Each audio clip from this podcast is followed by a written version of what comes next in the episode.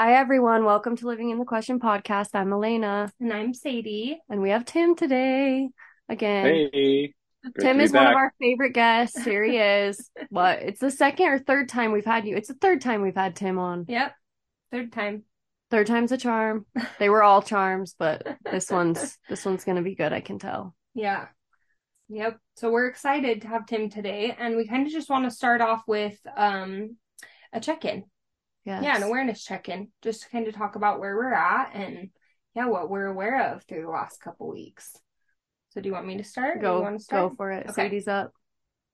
Okay, so this is just something that I wrote down the other day. I've been working really hard lately and being very intentional about, like, speaking my truth. Like saying things from the heart. And regardless if they're going to hurt someone's feelings or regardless how it's going to affect the other person, like if it's my truth, I'm going to say it. And I've never been that way. So that's been a huge thing for me because my whole life I've been such a big people pleaser and like constantly thinking about how what I say is going to affect another person. And I just feel like lately I've just been asking for exactly what I need regardless of the outcome. And it feels so good. Like, even if I'm worried about it hurting somebody's feelings or, you know, being too blunt or something, it just, I notice the way it feels in my body when I say what I need. And it feels so freaking good. I love it's that. Like, yes, I feel so seated, like, in my own space, you know? So that's something I've been super, super aware of. And, yeah, it feels good. Know, that reminds me of, can I comment on that? Because yes, it reminded me of when I was going through the 4-year training program at the Society of Souls. There was one point where I was sitting, we were doing it in a hotel in New Jersey, in like a conference room there. And before class started, I was sitting in the lobby and I had a bag next to me. And one of the bellmen came up to me and asked if that was my bag. And my first instinct was to make up some kind of story about the bag that like it wasn't mine or whatever it was. Like in short, I wasn't going to tell the truth. And as I started to make up some silly lie for some reason, I realized, wait, why don't I just tell this guy the truth? And I did. I said, yeah, that's my bag. And he said, oh, okay, can you just move it here? I said, sure, no problem. And it was an easy interaction. But for me, it was a revelation because I noticed that throughout my entire life, I had been scared to tell the truth, even with really mundane things. Just like that, there was something that was happening in my nervous system that said, no. You can't be seen. You know, you can't tell the truth because the truth is dangerous. Wow. So it's like these little things as we're on this healing and awakening journey that show up. And so for me, it was huge. It started to ripple into the rest of my life. And I started to wonder, oh my God, how freeing is this just to be able to tell the truth? So I totally resonate with what you're saying. That's exactly what it is. And like, I think I'm just so aware too of like the moment when it happens, like the moment of like, okay, what am I going to say? And like, I feel like I literally feel myself check in with my own intuition, decide what my higher self needs, and just speaking that thing. And it's like, it doesn't have to be scary, you know? Yeah. It doesn't have to be this huge thing. It's just, no, this is just what I need. And honestly, it usually just works out in the most perfect way, you know? And don't forget, you know, now you've sort of leveled up here, right? Yeah. And so now there is going to be a new set of problems that arise. There always is, you know? Yep. So the awakening process, we wake up to something, we get confused, we feel the freedom, we feel all the new things about it. And so now what you get to train with is sort of how to communicate the truth with skillful means, right? You know, so it's like, now that I know that I don't have to be in this strategic place all the time, I don't need to be on guard and lying or like sort of misdirecting life so that I don't get harmed. It's like, now how can I say this with kindness? Right. And what's the right timing? You know, I can't tell you how often I'll sit with somebody and I can see that they're not awake to something in their life. But I also realized that if I told them the truth, they just weren't ready for it yet. Right. So part of my telling the truth is sort of more like a not doing thing. I actually just hold space for them. And I do my best to receive and reflect what's there so that they can see themselves. And maybe down the line, I might say, hey, you know what? You know, I really think that this is what's going on and this is what might help you. What do you think about that? Right. You know, and it's just sort of But because otherwise, you know, when people start to tell the truth all the time, it can create a lot of problems. Yeah. You know, and a lot of people can't handle it. It does. So, it's like resistance for other people. It's like the people around you aren't used to this version of you showing up. So it's like when you do show up as this new version of you, it does like, it's like a ripple effect, you know? Yeah. Oh, yeah. Well, yeah. When there's people who have benefited from you, you know, living that way and not speaking your truth, and they're frustrated when you start putting your foot down. It's like, no. Exactly. You but know? Yeah, I've just been in that place of regardless of how it affects someone. It's like, no, this is where I'm at and it's okay, you know? And look at what you've gotten out of it so far. Yeah. It's been like a few weeks and you've gotten things out of it, you know? Yeah. It's been beautiful. It's so crazy. Yeah. Do you want to do yours? Sure. Yeah, I'll do mine. Mine is, okay. So obviously getting divorced is freaking hard. It sucks. It's awful. But I think that for the rest of my life, I'll be sad about it. You know what I mean? I don't think that anybody ever gets over like the feeling of, I don't know, maybe some people do, but getting divorced kind of feels like a failure in a way. And obviously like nobody wants that. You know, like I would love to be with my kid's dad if we could have connected on the level that I needed. But I've noticed lately, now that I've been separated from him and our divorce is final and everything, I've been separated from him for like 8+ months now. It's getting easier. But I've been noticing that when certain thoughts come up of like just feeling sad about it, instead of it completely overwhelming me, I've decided to just like, if it comes up, and it can be in the most random times, the middle of the day at work, the middle of my drive, in the middle of a conversation with someone, in the middle of the night, like random things will just pop in my head. And I've decided to just like fully sit in it. And like, if tears come, I'm crying in the bathroom at work. Yeah. I'm crying on the way to work. Hey, you gave me the chills. Yeah. I'm crying in my bed. Like, and I just cry. And then after I cry, and sometimes it's only for like 1-2 minutes. And then it's like, my mind's like, oh, on to the next thing. Yeah. And then I'll be 5 minutes after and I'm like, what the hell? Like, what just happened? Like, I just cried over that. And now I'm not even thinking about that. Yeah. You're like being so present as it comes up. Yeah. That's my awareness check-in, is I've been fully in the present moment as much as I can consciously. And it is changing my life drastically. Like, that's wonderful to hear, you know, because you're not letting these emotions or the discomforts hook you in the same way or freeze you in place. And so often we deny these things because it's just too hard. You know, or we don't have. Yeah, let's make it simple. We don't want to feel it. No. So we distract ourselves. We got a million different strategies. But to have that kind of presence, to let your system be with what's there, allows you to metabolize it. And it's also a form of alchemy. You end up returning, you know, this is getting into like mystical Kabbalistic stuff, but you're returning these difficult, imperfect feelings, sensations, emotions back to their source. And it's a wonderful thing. Yeah. So I just learned about that in school last weekend. Oh, yeah? Yeah, that exact thing. I know. It's returning a tangent, but I kind of want to get. Can you just elaborate just a tiny bit more on it? Yeah, which part? The returning to its natural source. Yeah. So in the Kabbalah, they call sort of obstacles.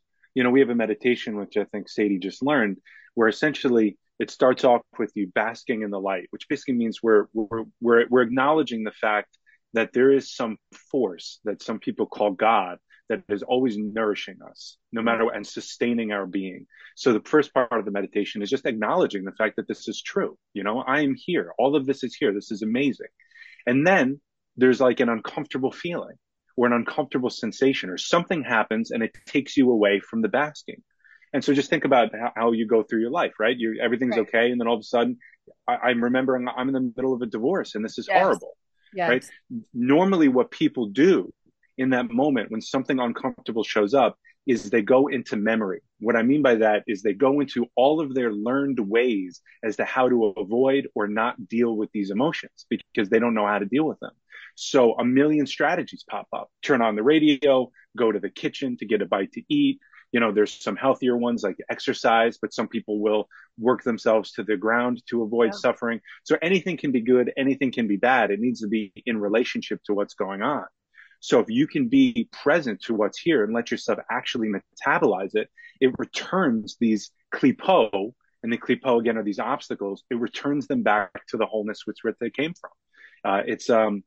It has to do with the creation story in the Kabbalah, where at times there's just too much light. There's too much information for us to take in, like a death, a sudden death, and we shatter.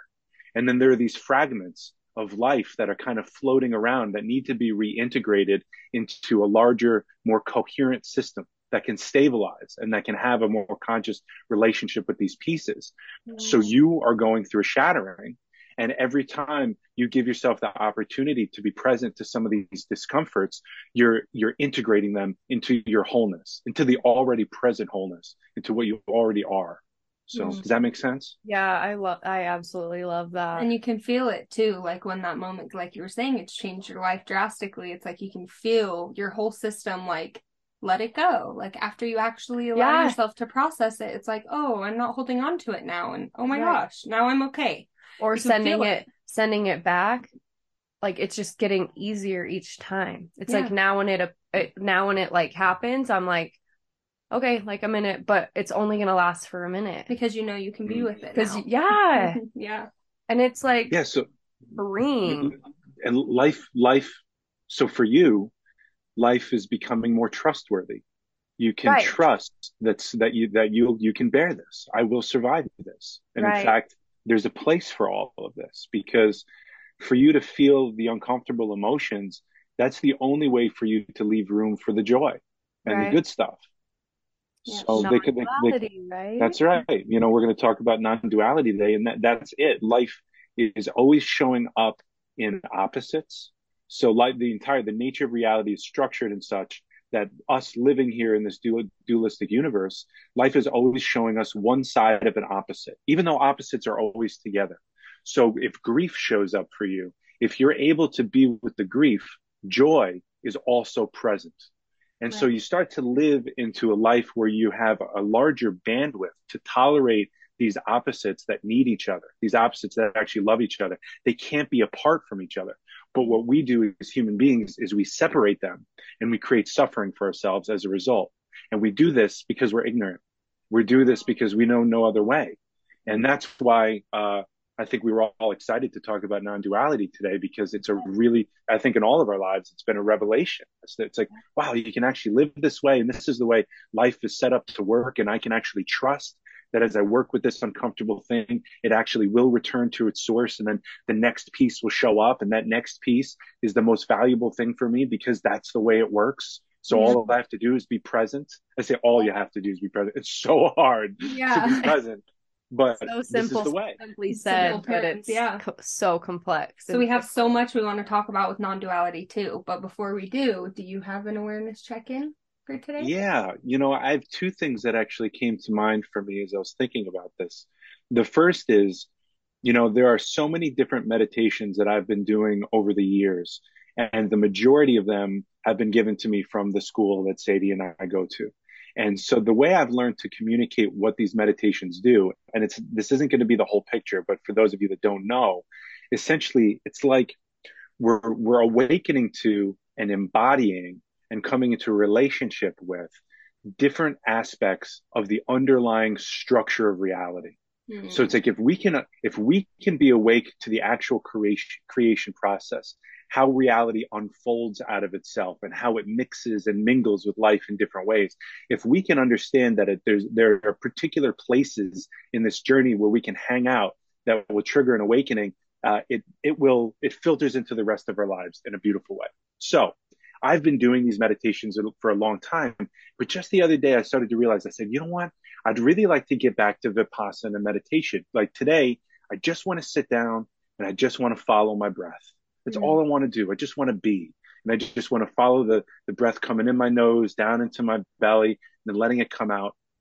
And within just a few minutes of doing that, I realized that I have this habit of going into these really negative thought patterns where I'll have like an argument with my fiance, and I start to go down this thought pattern where it's like, suddenly I'm thinking, oh, 10 years in the future when we get a divorce. And I'm like, wait a second, we just had like a little argument, and it's like, it's not that big a deal. Right. So just by planting that seed and doing a few minutes of Vipassana meditation, I've done it over the years. So it was sort of like, you know, restretching that muscle again. And it triggered an awakening in me. And I started to take control of my life again. And I started to change my reality by not entertaining these negative thought patterns, because it's all bullshit. It's just me just overthinking, and moving it back to a positive thought pattern, one that can actually inform me in a better way. So these last few days have been wonderful, where I've been sort of meditating throughout the day, just catching when I do these negative things and coming back to a thought pattern that's much more helpful. Mm. And so that's the first thing. Yeah. Then, can I say one thing real quick? Oh, of course. You're talking about too, like going down that rabbit hole of just like the negative things, like that is you creating your own suffering. And each one of us humans do that. Mm-hmm. And a lot of us just aren't aware of it, you know, and then you get in a place where you're so depressed when, in reality, if you could just like sit and be with your thoughts for a second, you probably could pull yourself out of that depression pretty quickly. But it's like that awareness around it, right? So that's beautiful.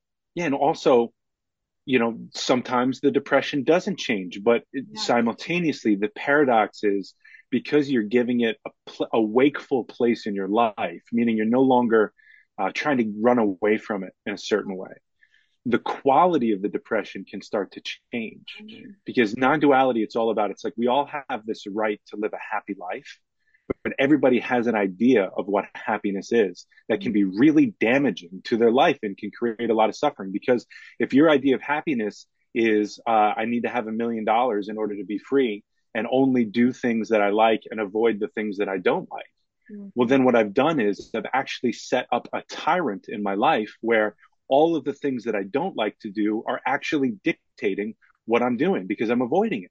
Mm-hmm. So the process of living a non-dual life is a process of expanding our bandwidth so that we can ask, what does happiness look like when I'm feeling depressed? What does happiness look like when I'm grieving a relationship? You know, these kinds of questions. And then, like your podcast name, you live in the question. You live in that question and you let it inform you. And you let it change who you are and transform who you are. So that's all I have to say about that. Right. Right. Do you find yourself, like, I know at least for me, I get caught up in resisting even wanting to pull myself out of it. Like just getting so caught in the negative and just being like, nope, I'm not. Nope. Yep. You know, like, have you caught yourself resisting at all? Always. Resistance is built into the process. It's built into life. So why? Well, it's actually, think about it. It's actually perfect. It's actually perfect because resistance is what keeps us in the form that we're in. If we didn't have resistance, we would be molecules spread throughout the entire universe, and there would be no you. There would be no me. There would be no individuals. So resistance has its purpose. Wow. And the thing is, the thing is that resistance has a connection to the unhealed ego.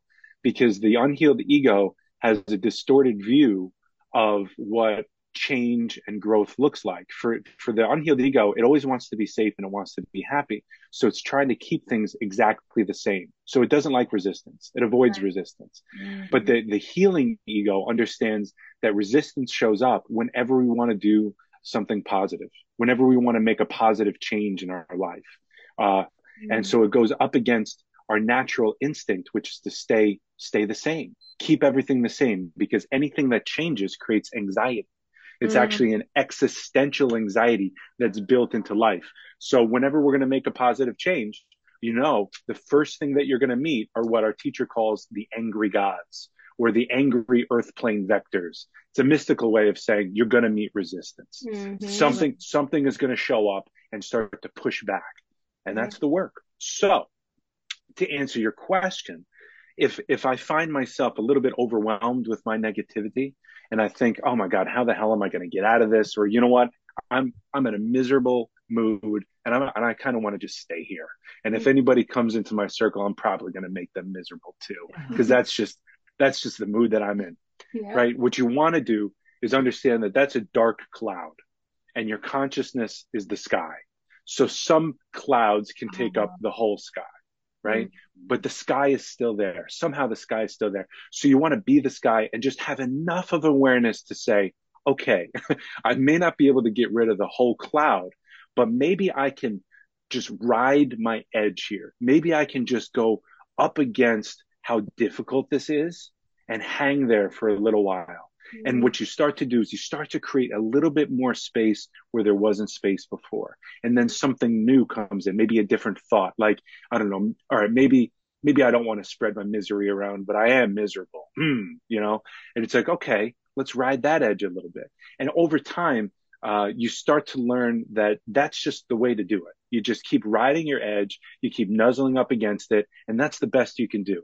And so sometimes you are going to have these low days, but you just, which going back to what Sadie said earlier about how we create our own suffering by thinking about things over and over and over again, what you want to be aware of is there's primary suffering in the world. There's the stuff that we can't get away from. And then there's secondary suffering, which is all the suffering that we add to it because we don't know how to metabolize it and we don't know how to be with it in an enlightened way. That's crazy when you put it in those words, like, wow, there is the kind that you can't get away from, like the death of a loved one or things like that. But then, and there's a whole extra layer. It's up for us to be with the suffering, to transform and grow in a new and different way, right? Right. Wow. So it's all kind of beautiful, which that kind of leads us into non-duality. No, wait, he had a second. Oh, you had a second for your awareness. Oh yeah, might as well say it. Yeah, even though you can feel the non-dual wheels are in motion, right? It's already showed up. It's the consciousness that we're working with. It's awesome. Mm-hmm. This is already a joy to be a part of. I know. So the other thing I was thinking of. So I got, I think some of your listeners would know, I ended up getting really sick for like 7 years, and for like the first 5 years of that, I was able to stay really strong to my spiritual practices, and I was able to like not be looking at screens so much. Like I still had all of my good habits in place, even though I was miserable for a long time. But then the final 2 years of this illness, I don't know, something happened and I just kind of gave up and I said, fuck it. I'm going to start watching TV and I'm going to start watching movies all the time. And I'm going to do whatever I can do to just pass the time and wait to get better. Right. So it became a really bad habit. So within the last year, I've started to get a lot better, but a lot of these bad habits are still with me. And so last night, my fiance and I, because we're preparing for our baby, which is going to be here in any day now. Mm-hmm. So we're doing all the right things in terms of getting the oxytocin going, hugging. We're going to slow dance tonight, But basically we did, right? We're doing, we watch our YouTube videos, we talk to our doctors, and they say, to do these things so that because the oxytocin has a lot of positive effects in terms of getting the birth going, and we want to have a vaginal birth. We don't want to do another C-section. So that's what we're going for. So all of that is to say, at one point last night, we turned off all our screens and we filled the room with candles and we turned on spiritual music. We love devotional music. So things like Krishna Das, if you're familiar with Krishna Das, or different kinds of kirtans, just basically different ways to sing about how much we love life and the different deities and things like that.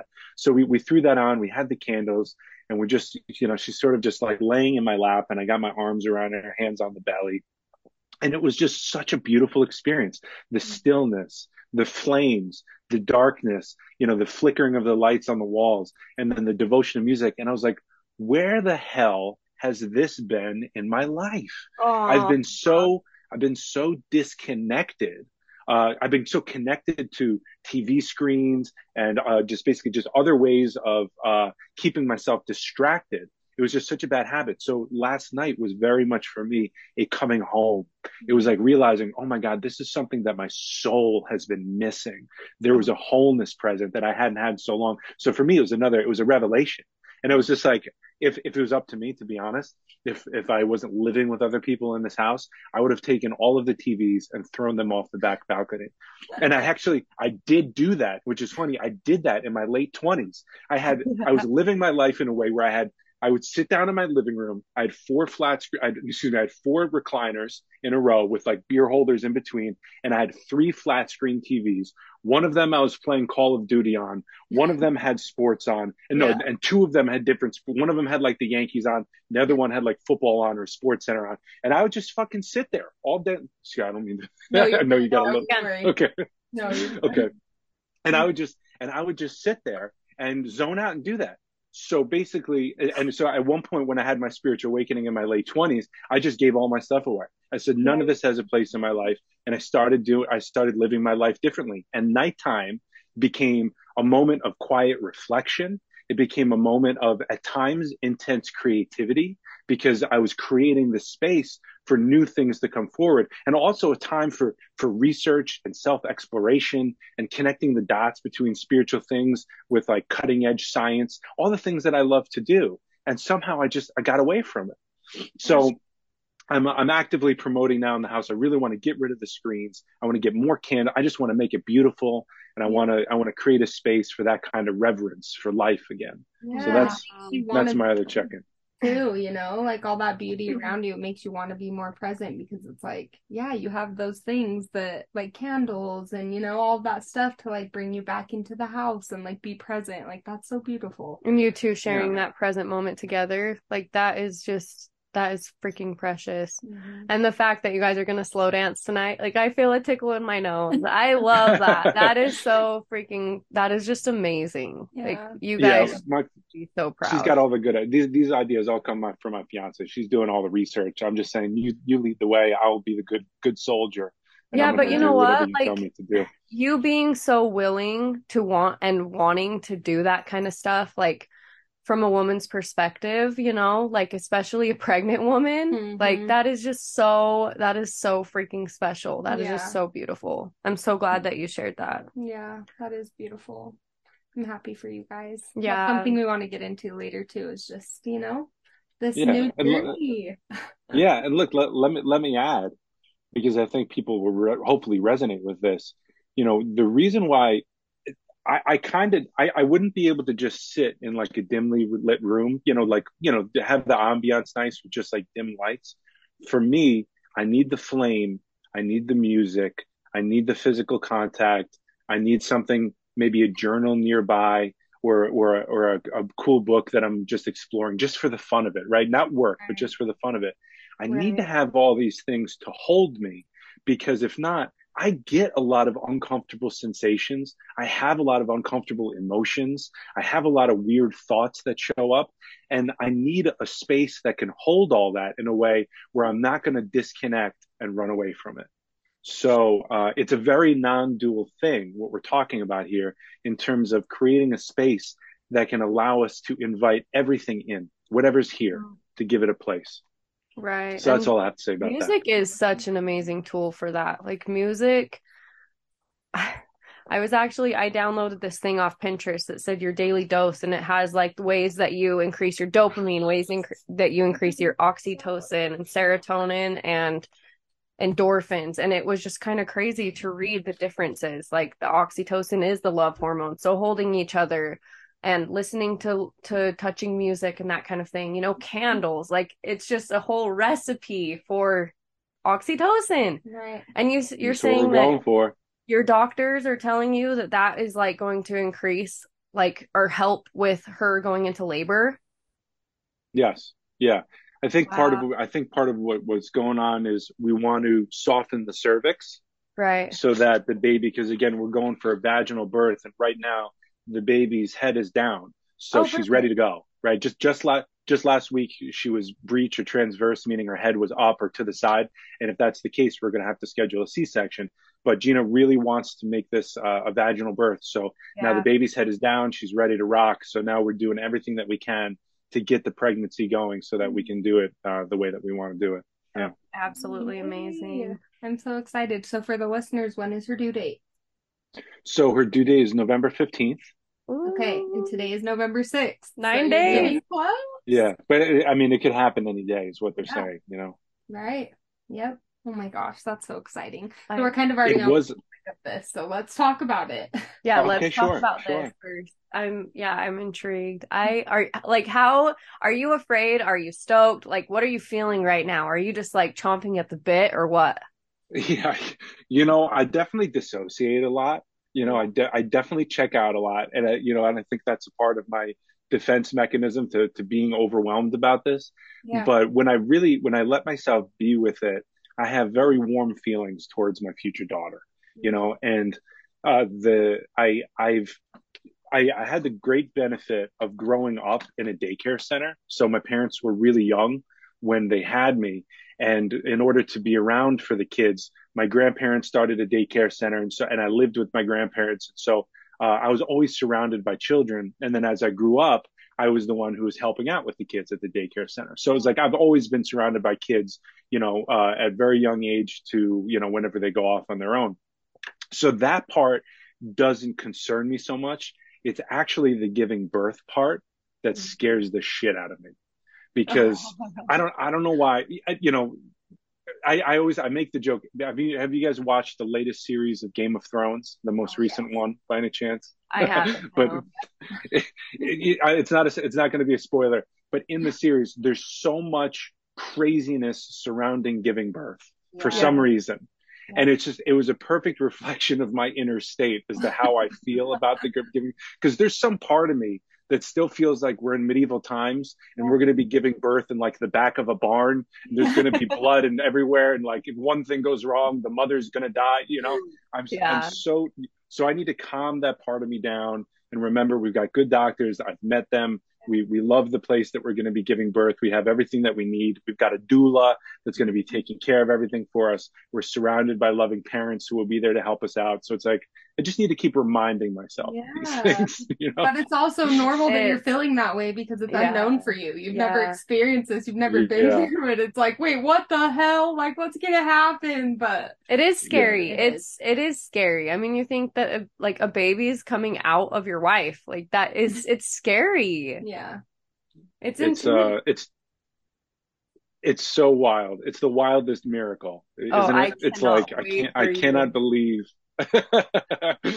You're going to have a whole awakening around that after it happens, and then you're going to love birth, and you're going to be like, this is the most beautiful thing. Oh man. It is like, we only get to experience it a couple times in our lifetime, and it is the most beautiful thing. And to think that you're about to go through it, please, for yourself, and I know you will, but I just have to say it, just freaking sulk in it. Just be in it. Enjoy every freaking second, every second, because it is over so fast. And before you know it, you're going to be hearing your baby cry in the middle of the night, and you're going to be in your living room like, what just happened? Holy shit, I have a baby. Wait, what is that thing? Like, and it's just such a beautiful, beautiful experience. Like, I'm so stoked for you. Yeah. Thank you. Yes. It's exciting. Yeah. One more thing, just in terms of raising the kid, I tend to err on the side of, let me see if it's actually right here. I was just looking at it. So there's a book here called Winnicott by a guy named Adam Phillips. Winnicott, I think it's D.W. Winnicott, and I think his first name is Donald. I used to always say Daniel, but I think it's Donald. But this guy revolutionized therapy for babies, actually, and he focused solely on the mother for some reason. But when you read the book and you go through it, whatever, you realize that the father plays just as much a role. But in short, to summarize, he's a guy who realized that when you're raising kids, there is a natural life force that is coming through them. There's a natural intelligence. It's like they know what they're doing. They know how to grow. They know how to think. They know how to survive. And at the same time, they don't. Yeah. So it's sort of like there's this nature versus nurture thing, where as parents, we need to be able to receive the child and reflect back to the child who the child is, so that the child can see themselves and grow and develop a strong sense of self. So anyway, this book to me has been sort of my coaching guide as to how I want to raise my kid. And anybody out there that's thinking about it, I would highly recommend D.W. Winnicott as a good, and actually, Sadie, it's on the reading list for the school. Oh. So it's on the recommended reading list. It's not the easiest book to read, but it's worth it. Okay. So I just have a question. So when you say like reflecting back, and this is just for selfish reasons, but when you say reflecting back themselves, how do you do that? I want to make sure that I'm doing that for my kids. Is that just like encouraging them with their ideas and their thoughts and just always letting them be them, do you think? Yeah, well, I think let's take it from a different angle, because yes, I would agree with that. But it's also about the parent being awake to as much as they can about who they are and how they behave. Because a lot of the time what happens in early childhood is the unresolved aspects of the parent's consciousness demand the child to be a particular way. Wow. And the child feels that demand.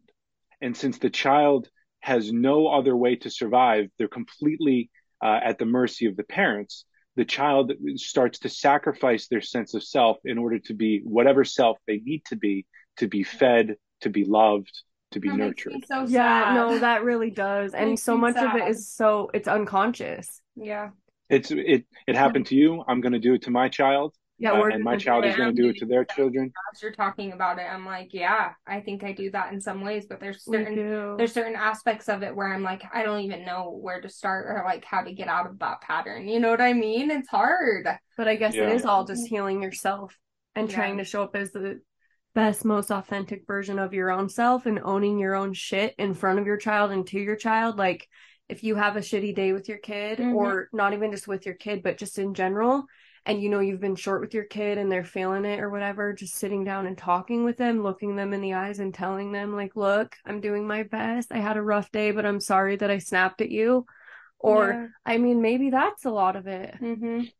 No, it is. There's so much room for repair, right? If the child is old enough where you can have those kinds of conversations with them, being able to admit failures and it teaches the child that they too can fail and they can survive it.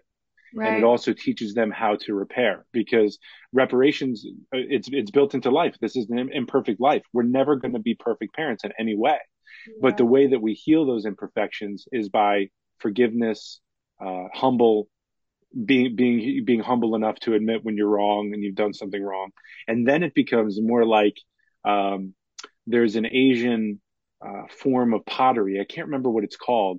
But what they do is when something is broken, when even an expensive vase or a pot or something is broken, they put it back together with liquid gold, and to them it's even more valuable than it was before it broke.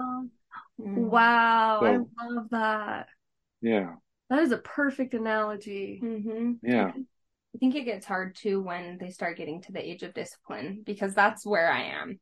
I'm at the age with Odin where everything I say that he needs to do, he fights back with every single little thing. And it's like, you're like, can you trying to be, and trying to like nurture while also doing proper forms of discipline, but not going too hard, you know, like all of that balancing act is so freaking hard for me. Like I'm trying to figure out the best way to go about it.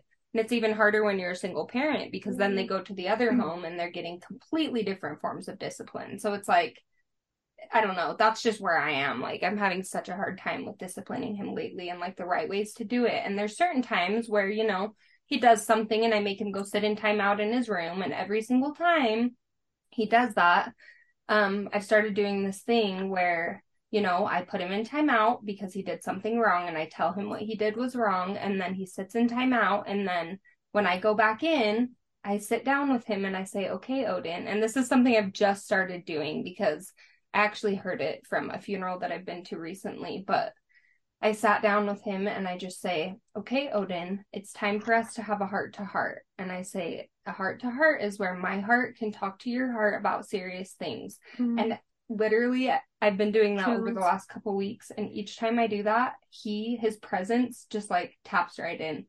Just explaining it that way. And he just, that's like, so smart. That's genius, Sadie. Yes, and he does. He completely like, it changes everything, because then he understands that, okay, we're talking from our heart. And he sits there and I make him look at me in the eyes. And then I say, okay, Odin, do you know why you're in timeout? And he says, because I was being mean or whatever the thing was. And then we talk about, okay, what can we do better next time? Right. And he tells me what he can do better. And then we move on and things are a little bit easier. But so good. It still is hard because it's like, you know, he does that 10 times throughout the day. And then I'm like, I'm literally going to shake my kid. Like, then I start getting frustrated. So trying to keep like all that balancing while, you know, still disciplining, like all of that is just, it's parenthood. It's a freaking journey. Yeah.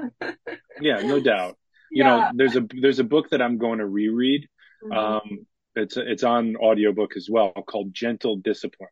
Mm. And so there's a whole school of thought about how to gentle discipline your kids, and it might give you some good ideas, you know, because I think I'm not sure if it's in the book, but I do know that, you know, when a child is saying no at the age Odin is, you know, that's also them saying I exist. I am a person, you know, so in a lot of ways, it's a really healthy thing for them.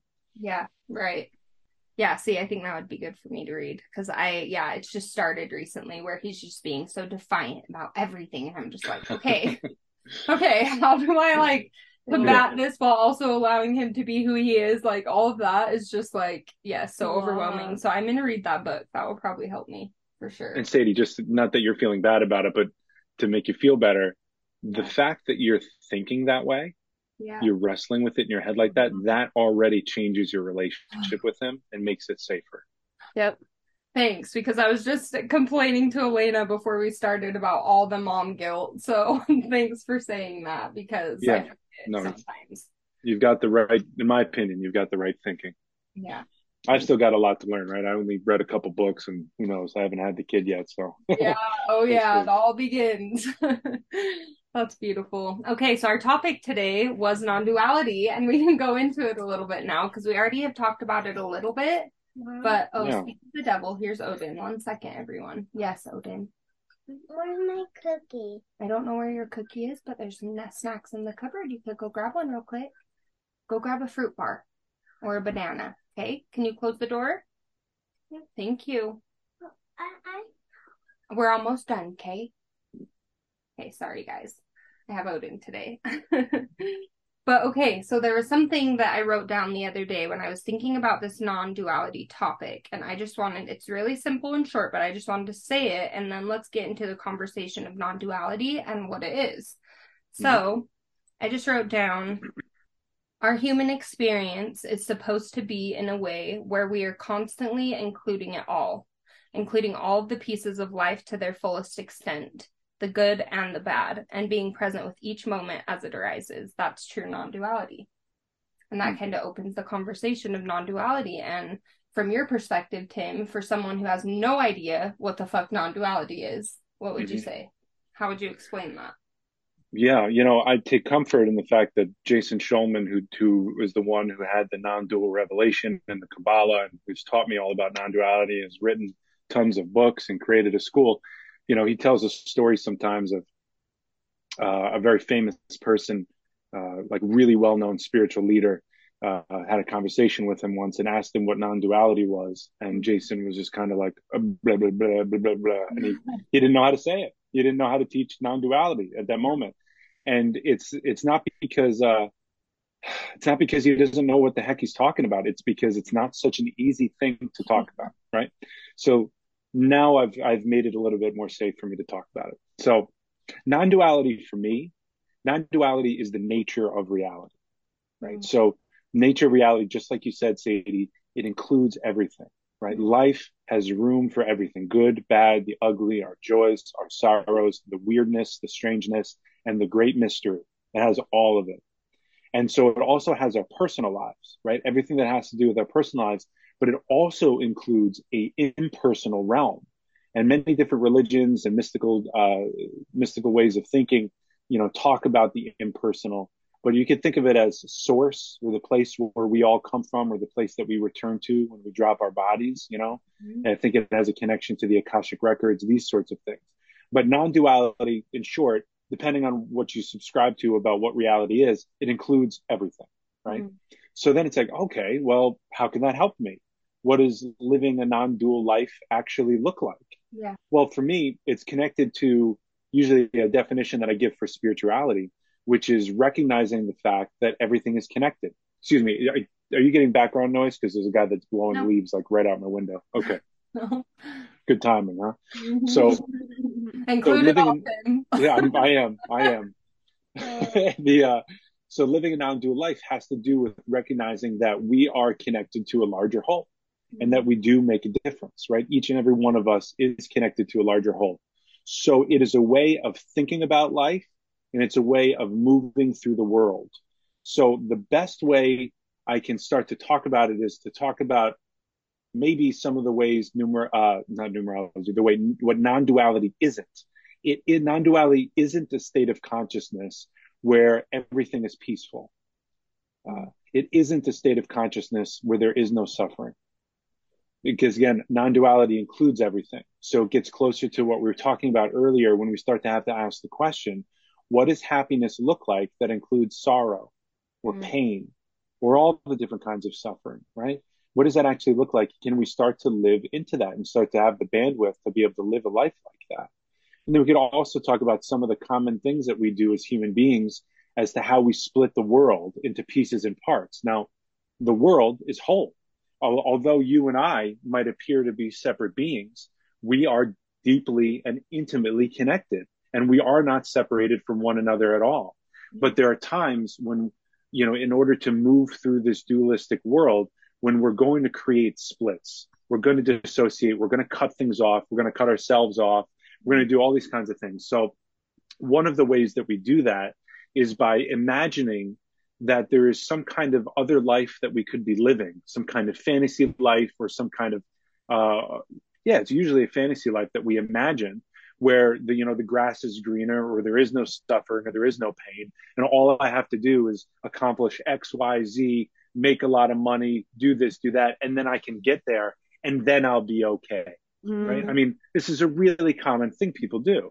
So that's, right? That just brings up in my mind, like religion, right? That's kind of what religion is for me. Wow. Like growing up in religion, like it made me separate in a lot of ways from myself because there was X, Y, Z to get to this place. You know, this is what you have to do. These are the rules you have to follow. If you don't follow these rules, and you're a bad person, you're sinning, you know, guilt, shame, all that stuff gets thrown in. And I recognized at a certain point in my life that, oh my gosh, like this isn't all of it. Like there's more to life than this. And that's kind of when I started to explore my own spirituality. But as you're talking about that, in religion, a lot of religions don't practice non-duality, you know? Like no, it is. Do all these things to get to this place. Yes, it's very dualistic. Like you have to do these things to get here, you know? And if you don't...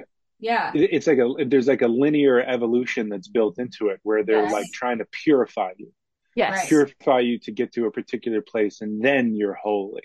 And then and only then you're holy, right? Well, it's for the afterlife. Yeah. Do it all right here so that when you die, then you're good. It's like, what? It's like, wait, isn't this human experience supposed to be all of it? Like, that's why we're in a body, to experience like the spectrum of emotions and feelings and experiences. Like, you know, try things. You know, explore, like, that's what a human experience is. But I feel like in religion, it just really does, like, I don't know, it's very dualistic. You're only supposed to do these certain things, and it leaves out a huge part of, like, who we actually are, you know? Yeah. I think I've recognized that, It does tremendous damage and creates a lot of suffering to the personal being that isn't good enough anymore, you know, and it creates massive shame. Right. And we don't want that. We want to understand that, you know, the end result of all these religions is supposed to be tenderheartedness. Yeah. It's supposed to be kindness. Yeah. And we want to be kind to all the parts of ourselves. And because we're human beings, we're going to deny that we don't have a higher self and a lower self and a mask self. Am I going to say that I don't have a murderer in me? That doesn't mean that I may not actually murder somebody. But I don't know, if somebody gets elected to president that I really don't want them there, I might want to kill them and get them out of here in a certain way. Right. You know, so what non-duality does is it doesn't negate our personal feelings, but it includes everything in a way that starts to change your relationship to what's here. So you can't change the conditions of life because life is set up the way it is, but you can change your relationship to these conditions. And when you change your relationship to the conditions change. Mm. And it's one of those magical, funky things that non-duality does. Yeah. That's so beautiful. So, yeah, it's all about wholeness. It's about being awake to the ways that we split ourselves and then returning to that wholeness again. See, and when I found you, Tim, so I've talked about before, like where I met you and how I found you and whatever, and I found you on a podcast. And when I heard you talking about these things and just the way of life that, you know, you were being taught, like all of these teachings of just including it all. And like, when I heard you talk about it, something shifted in my body and I felt free just hearing you speak about just including it all and being with whatever it is. And even though it still seemed hard, like something in my body was like, oh, like I felt a little bit lighter, like, oh, I can just be, like, I don't have to feel shame and guilt and all of these things. And like, since I've been on my own journey of non-duality and going to school and working with you and all of these things, for people that don't know, Tim is my healer. Has been for what, 4 or 5 years now? It's been a while. Yeah. But since I started on my own journey, like I have felt a huge shift, like in my own being, of just feeling more free to just be experiencing what I'm experiencing without the shame. And like, just talking about it, like my heart is like, oh, you know, like you can feel it in your body. That is what our human experience is supposed to be, you know? And I think it's so beautiful. It is. So do you want to share that? Yes. So I have this book called The Instruction Manual for Receiving God that was actually written by the founder of the school that you both, do you still go there, Tim? Yeah, I'm in my, I think, 9th or 10th year of training now, and I'm training to be a teacher. Oh, wow. So how many years to be a teacher? So basically, I just need to get the green light from Jason. You know, in order to be a teacher, I need to be living the non-dual life. You know, It needs to be in me because I need to be able to transmit that pretty much with everything that I do to the students, because that's in the school. We have our unofficial motto is not by way of knowledge, but by nourishment. That right there is how you know that it is pure. Mm-hmm. It is so pure. It, you know, it's a diamond.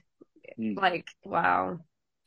So anyways, this morning I was going through this and I was honestly looking for the words non-duality, but then I just came to this page and it was just perfect. So I'm going to read it. It's page number 106. And it says, "This life may be a mystery, but it is a mystery of love. We simply need to know how to surrender to whatever God gives us, like manna each day. One day I realized that something that had always plagued me in meditation was my own voice speaking to me from the far reaches of my childhood, sending me a message from past times in the only way it knew how. Even though I had thought it was a negative voice, I realized it was not speaking doom or sending out a challenge. It was offering an opportunity to heal a split that kept me from some of the most precious aspects of life. On that day, I discovered that this voice that afflicted me was actually my greatest friend. We may never completely understand the fullest extent of God's love and how it manifests in unexpected ways, sometimes within difficult circumstances or impossible situations. But we can make a start by acting as if we understand, by changing our behavior. Do this. Each day, pick one small difficulty and hold it gently, with this understanding that something inside this difficulty is precious. Don't demand that God show you the ultimate meaning of this difficulty, but take it on faith. There's honey on the rock." So the way that I take that in is just uncomfortable, crappy things that happen to us. If we can just hold on to them and just like shower them with love, or shower ourselves with love through it, like holding space for your difficult emotions, things happen. Yeah. You know? Right. And just knowing that this difficulty is precious, because like we're talking about living a non-dual lifestyle, all the difficulty that comes up is precious. Yep. It's a part of why we're here, you know? It helps us evolve. Like it's all divine. And there's actually meditation in the Receiving God course that you teach. Yeah. Yeah, well, the thing is, yeah, absolutely. You know, what we're talking about here is just what we said at the beginning of the podcast, returning the Klippo. Mm-hmm. You know, life is going great, and then all of a sudden here comes this difficulty. Yeah. And this difficulty is precious because it's our unique, precious difficulty. It's my difficulty, and based on how I'm born and my history and everything that has to do with me, this is my problem. Mm-hmm. So it is precious. Yeah. And usually what we do we treat problems in a dualistic way, meaning a problem shows up in our life and then we very quickly judge it as a problem, right? How do we know something's even a problem? Because we've judged it as a problem, right?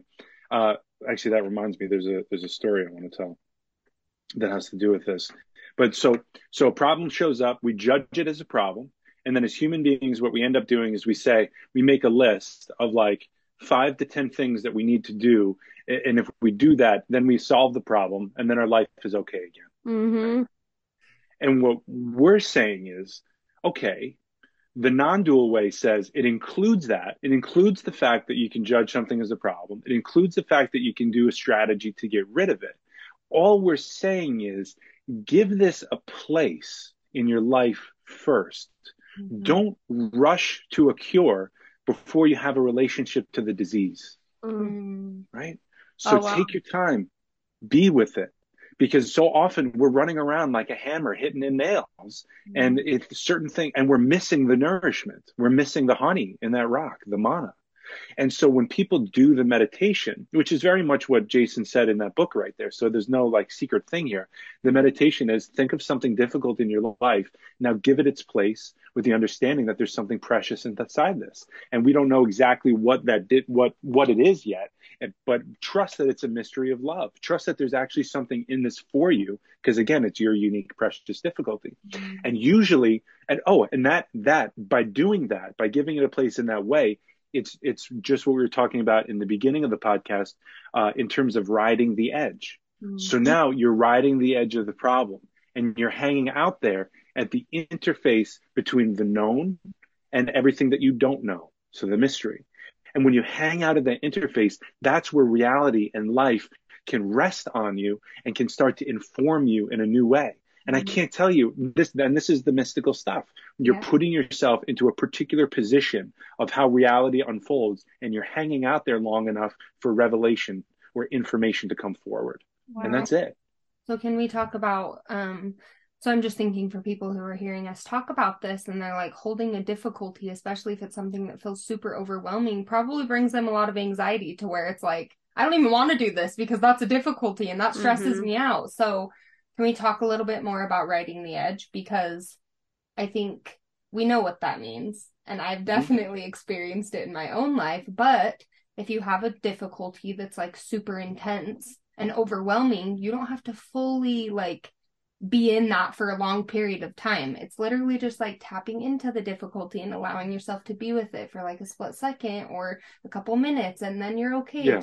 Release for a second, like let's talk about remember the gentleness of this. The gentleness is key. The gentleness, I was going to say, the kind-heartedness, the tenderness. We want to be tender with ourselves.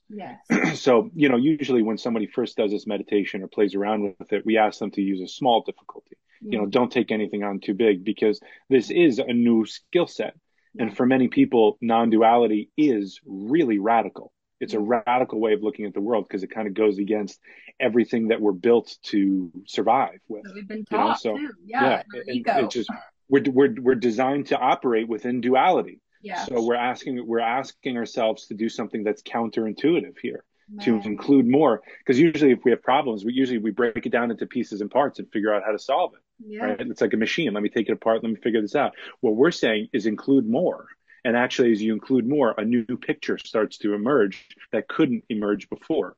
So bring me back. What the question was about including it with kindness and riding the edge, right? So the process, the kind way and the gentle way of riding the edge means you go right up against it and you let it inform you. So one of the things that you may be informed by is, oh man, this is too big. I need help. I can't do it all on my own. Right? That could be what informs you. And then suddenly you're not overwhelmed anymore, because you can call a friend, you can call a therapist, you can call a healer, whatever, So it's about being awake to what's here by allowing yourself to ride the edge. And then when you do that, you get informed in a new way. And oftentimes it'll give you direction as to what the next move is. Right. Or it'll change your consciousness around the difficulty entirely, which I've seen happen. Yeah. So is non-duality, so there's a course that you do called Receiving God, the Receiving God course, right? You've done it a few times. Is this material like really hard for you to teach people? Is this Is there a certain type of people that you like take into your course, or is this something that literally everyone can learn to do? Anybody that has the ability to fall down and get back up, those are the people I want to teach. Mm. Okay. I love that. And so anybody can do it. If you have a desire to reduce your suffering, if you have a desire to become more kind, if you have things that you're reconciling just from being a human being, you know, the course can help you in that way. Okay. Wow. So where did your journey start with it? How did you even come to know Jason Shulman, get involved with the school, learn about non-duality at first? How did that even start for you? Yeah. Sadie, I think you know the story a little bit. So I guess, do you have a few minutes? It can be not such a short story. No, you're good. But okay. Let's go. So I'm 37 now. When I was about 25 years old, I was working for a solar company. And it was at the time, and I was living in New York, just outside New York City. And it was at the time when solar was really popular, and we were, you know, making a lot of money, and all of it was dependent upon government incentives, actually. And so at one point, after I made a name for myself, the government incentives went away. And they said, all right, Tim, don't get another job. Don't go anywhere else. Just kind of hang out. I was a sales rep for them. Just hang out and we'll pay you and whatever. And when the government incentives come back, you know, you'll start working again. So just before that happened, I had met a guy named David Weiss. And David Weiss was really into conspiracy theory.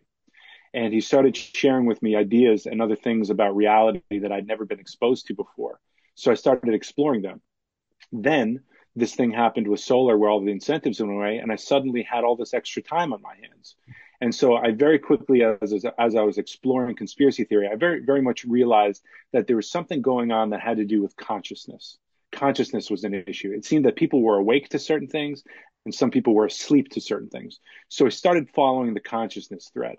As I started following the consciousness thread, I became more interested in dreams, in other alternate realities, multi-dimensions, just all kinds of funky, cool stuff, you know?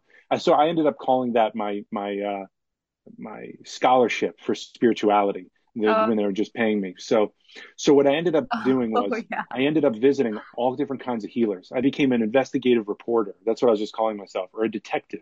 And I started checking things off the list. Like I would get Reiki certified and I would practice Reiki with a lot of people. And then I'd say, okay, Reiki is real. This is a real thing. Then I'd go visit psychics and I'd have experiences with them. And I'd go, okay, so psychic stuff is real. And then I'd go find healers and I'd have profound experiences with them. And I'd be like, okay, so spiritual healing is real. So there's all of these. So I was basically just checking off all these boxes, exploring. And one of the, I guess, at one point during this process, I started to have these dreams where my brother, who had died in a car accident a few years earlier, started coming back to me. And in the dream, I would become lucid and I'd say, hey, you're dead. You're like, what are you doing here? And he would smile. And then I would float out of the room and back into my body and I would wake up. And this kept happening. And after maybe the fourth time of it happening, when I floated away from him after saying, hey, you're dead, you're not supposed to be here. When I floated away from him, he locked eyes with me and he sort of brought me back in like a tractor beam.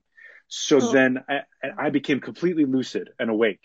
And so the wild thing about this was I was awake in my bed at the time. And I was able to, and I remember grabbing my pillow and squeezing it a couple times going, nope, I'm definitely awake, in my bed.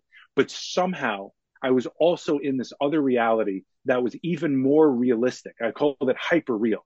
The colors were more vivid. I was just so embodied. I was just so present. It was insane. And my brother starts talking to me no longer out of his mouth. It starts to become psychic communication. And he says to me, you can do this anytime that you want, and I'll teach you how to do it. I was so elated by him saying that I jumped and I hugged him. When I hugged him, I felt a love like I've never experienced and haven't experienced since. It was the love of the universe. It was so powerful. It rocked me out of that scene back into my body. I got up. It was like 5 in the morning. I got up and I went for a run because I didn't know what else to do. I just had to process what the hell was just happening. I didn't know what was going on. I definitely wasn't going crazy. There was something very special happening. And it was like, wow. 11, yeah, and 111 on my side. Boom. Wow. Look at this. Yes. Non-duality. So just like that, right? Synchronicity is how reality reveals itself. It's how we get supported. So I go for a run in a town that I'm not from. I was sleeping at my girlfriend's place, and a guy pulls up to me in his car and he goes, "Hey, are you a Rothschild?" And I turned, I'm like, "Yeah, like, who are you?" And he goes, "Oh my God, I can't believe I'm running into you. I've been trying to get in touch with your parents. We want to do a memorial for your brother." And I was like, yeah. Get out of here, you know? And by the way, there are things there. I haven't told this story in a while. So there are pieces that I forgot. There was a prayer that I said, there was all these kinds of things that, you know, before this happened, but in short, all of these synchronicities and all these things showed up around this dream where basically at that point I said, okay, now nobody can tell me what reality is anymore. I am free to explore this on my own. I was completely empowered. And at the same time, really confused and lost, because I knew that I wasn't going to be able to go back to my old life anymore. Nothing was the same. I had to understand what life was about, and I had to I just had to. So, yeah. So now I really became like the detective. I think I called myself the psychedelic detective at the time. I was having fun, you know. The psychedelic detective. Everybody made fun of me and shit, but I was having a great time. Hell yeah! I couldn't believe that life was like this. I couldn't believe it, and so I was a madman exploring everything, still getting paid. I had my car paid for. I had a credit card. I had a gas card. What? I had health insurance. It went on for years. So I was able to explore all these different healers, because at this point I was away from conspiracy theory and I realized, oh, this is about consciousness. So I started to get really into healing because I realized I needed to cleanse my doors of perception. You know, I needed to, if I was going to actually be a detective, if I was going to actually report back to people what life is all about, I needed to heal. Yes. So the healers that I was most attracted to were the healers that actually confused me in a good way, where like they would be really rich and have like beautiful cars and have a crystal bed and all of these things. But then they'd also have this intimate connection to spirits. And they'd say, you know, like one of your loved ones is in the room now, or they'd see a spirit animal. And they'd say these things that really helped me. And they'd know things that they couldn't have known because I never told them anything. You know, it was my first time meeting them. So I asked these people, well, how did you become the way you became? How did you get these abilities? How, you know, and they'd say, you know, everybody is built differently. But I went through these schools of healing and awakening so that I could be the best version of myself. I could live up to my potential. So I said, okay, well, what schools did you go to? And they listed all the major schools like Barbara Brennan School, Healing of Light, and there were other schools. And then they said this one school that was about non-duality, Kabbalah, and the Tree of Life. And I said, oh, the Tree of Life. I know a lot about that because of conspiracy theory, and non-duality sounds cool, and Kabbalah sounds really interesting. Mm-hmm. So tell me more about that. And so I explored the school, and it turned out that they were having a school 40-minute drive from my house, and it was starting in like 6 weeks. Mm-hmm. And not only was it starting in 6 weeks, it had been postponed twice. Oh. So the school it should have already started, and I wouldn't have been able to get in, but it had been postponed twice. So I reached out, and I decided. I said, okay, look, I don't have the money for this right now, but I'm going to do it anyway. I'm going to find a way to do it. Mm-hmm. And I'll always be on the outside looking in if I don't take one of these schools. Mm-hmm. I have to be the real deal. So I joined the school. And one of the first things that just was just shattered my reality was the love, was the compassion, the integrity. I couldn't believe the sort of the character of the people that were in front of me. They're just the way they were able to be with each thing with such compassion. I'd never experienced that before. Yeah. So I was hooked, and I asked my teacher at the time. I said, how did you become the way you became? How did you do this? And then she said, doing these healings for the last 22 years, something like that. So I said, okay, that's it. I'm done. I'm going to do that. At that moment, I dedicated my life to it. And so it's been about 10 years since. And we're here because of you. So yeah, you know, dedicating your life, because I wouldn't have found this path if it wasn't for you. And like, I had that exact same feeling when I found this, you know, listening to you talk about the excitement in your voice, even when you just told that story, like I feel it again, like that excitement. It's like, oh my God, life can be that way. Like I want a piece of that. And there was just something there in me that was just like, there's something I need this. Like there's something about this that I just feel called to, and I don't know how I'm going to do it. And I felt the same way financially. I don't know what's going to happen, but I have to step in because it just feels right, you know? Yeah. And I'm so glad that we're having this conversation about non-duality too, because here we are, maybe 40 something episodes into our podcast, and this is what we have been talking about through almost every single episode, is little pieces of living a non-dual lifestyle and what it's like day to day to live that way, and all the stuff that comes up, and including it all, and the self-compassion, like it's all of it. And when you can hold it all in that way, it's something else happens, you know? Yeah. It's like a door is opened, and it's so beautiful. Well, what it is, you know, we talk about my website, thethirdthingnetwork.com, shameless plug, but I created the Third Thing Network because we're talking about the third thing. The third thing is the mystical thing that happens when you're able to be with all that life is, when you're able to be with the opposites of life, when you're able to hold them in a particular way, something opens in our consciousness. And it's the awakening state.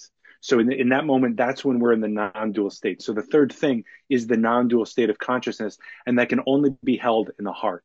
So it's a heart-based consciousness, because the brain splits the world into duality, and we need that. We need that. But to live a non-dual life, we have to live through the heart.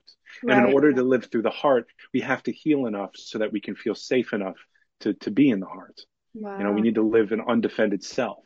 You know, and there's so much more we could talk about. We, you know, we're just scratching the surface, but what a beautiful conversation. Thank you for bringing this out. Yes. You know? I love this. You just wrapped it up in such a beautiful way too. So there's something that we've been doing on our episodes that's a little bit more new, but like giving our listeners like a challenge or something at the end of the episode to work on through the next couple of weeks until our next one. So let's come up with something that, for everyone who's listening and they're like, all this sounds so beautiful and it's resonating with me, what is like one practice that they can do, you know, to start to integrate this non-duality into their life? And maybe it is exactly the meditation that we just talked about. I think that is exactly what it is. Mm-hmm. Yeah. Yeah. You know? You could try that, you know, I wonder how we could get that out to people. You know, one of the things you could do, go to my website, thethirdthing.net, and sign up for my mailing list. If you do that, or send me an email. I'm trying to think, you know, thinking on the fly here. Get in touch with me, and I can send you a copy of Inviting Everything In. Oh, I love that. Okay, which is we just updated the meditation as well, so I've got a copy of it right on my wall here. And what Inviting Everything In does is it starts to give you an understanding, or it gives you a lived experience of what it's like to include everything. And you include all the parts of yourself. And spoiler, part of what happens when you do that is you have an experience of increased spaciousness, tenderheartedness, kindness, and love. And because you can only include, the only way you can include everything is with compassion. Yes. So how do you become a compassionate person? You practice. Okay. So practice inviting everything in, and there you go. Okay, so for people who want to reach out to you for that meditation, can you give us your plugs? You did the third thing.net. Is that your the third thing.net is my website, or the thirdthingnetwork.com. Both of them will get you there. Let's see, I have a podcast called The Divine Movement Podcast. I do that with my fiance. And go to my website and check out upcoming courses. You know, now that I'm not sick, it's been such a great joy of mine, and it's just so much fun to be able to put together all of the courses that I've been chomping at the bit to do. So I teach a Receiving God course, which is a 6-week class, which can also be seen as an introduction to non-duality. I'm going to be rolling out an introduction to non-dual Kabbalistic healing, which is what Sadie is training to do in the 4-year program. I'm in the middle of giving a numerology series, a non-dual approach to numerology series, which is super fun. I'm going to be coming up for more, you know, with more things. So stay tuned, check it out, you know, stay in touch. I love making contact with everybody. So if you have questions, reach out. You know, I just want to be helpful. That makes me feel I want to do less, the Receiving God course. Yeah, I want to do the Receiving God course. Is it live, or is it pre-recorded sessions that you have? It's live. It's live. We do it on Zoom, The way it's set up is it's about 90 minutes per class. So we meet once a week for 90 minutes. And basically there's an introduction, there's a teaching, and then there is a practical exercise or meditation that gets the teaching in your body. Ooh, I want to and then basically the reason behind that is once it gets in your body, then all your shit comes up and you have a lived experience of the teaching. So you get it intellectually, but we want it in the body because in the body is a Buddha body. We want to wake up the body. Right. So, and then we have discussions about it. And then you do the meditation throughout the week. We come together, the next class, introduce the next teaching. And so each class you go deeper and deeper into the nature of reality. And it's a very kind course in terms of how you get to learn about non-duality and that kind of stuff. Ooh, I did the course too when I was like, I wasn't in school. I wasn't, really in this world. Yeah. I was doing healings with Tim, but I did the course with him and it really did bring it into my body in a whole different way. And it was so understandable for me, not really knowing much about any of it, it was easy for me to understand. Right. So I'm going to have to go to your website, thethirdthing.net, look at upcoming courses and sign up for that one. And then I have another handful of people that I'm going to tell that they need to sign up for it. All of you guys need to sign up for it. I just finished a class, a Receiving God class. And, more than half the class liked it so much, we're just keeping it going. So we're going to have a 7th week. And I just ended one class. I think we ended up going 26 extra weeks, something like that. What? So it usually becomes a really cool little spiritual satsang, a little community where we can support each other and that kind of stuff. So all that is to say, I don't have a new course, set a date for the course yet. Okay. But if you can get, I would be willing to do the course with 3 or more people. Okay. If we have 3 people that are committed, that's enough. It's a nice intimate group. That's enough to do it. More is even better. But, if you can get 3 people that are on board, but I'll throw it on the website. We'll set a date. We'll get it going. Okay. Let's do it. Yeah, we need to do it. Tim, we love you so much. Yeah. You're amazing. I love you both. Always amazing. You. This isn't going to be the last time we have conversations like this. No, listen, you guys are so easy to talk to. I love coming on. So have me anytime. I'm here. Thanks, Tim. I love it. Thank you. And yes, this week, you guys, go to Tim's website, look up some things, and just practice including it all and have self-compassion for yourself. Mm. And love it. We will talk to you next week. See ya. See you later. Bye. See ya. Bye-bye.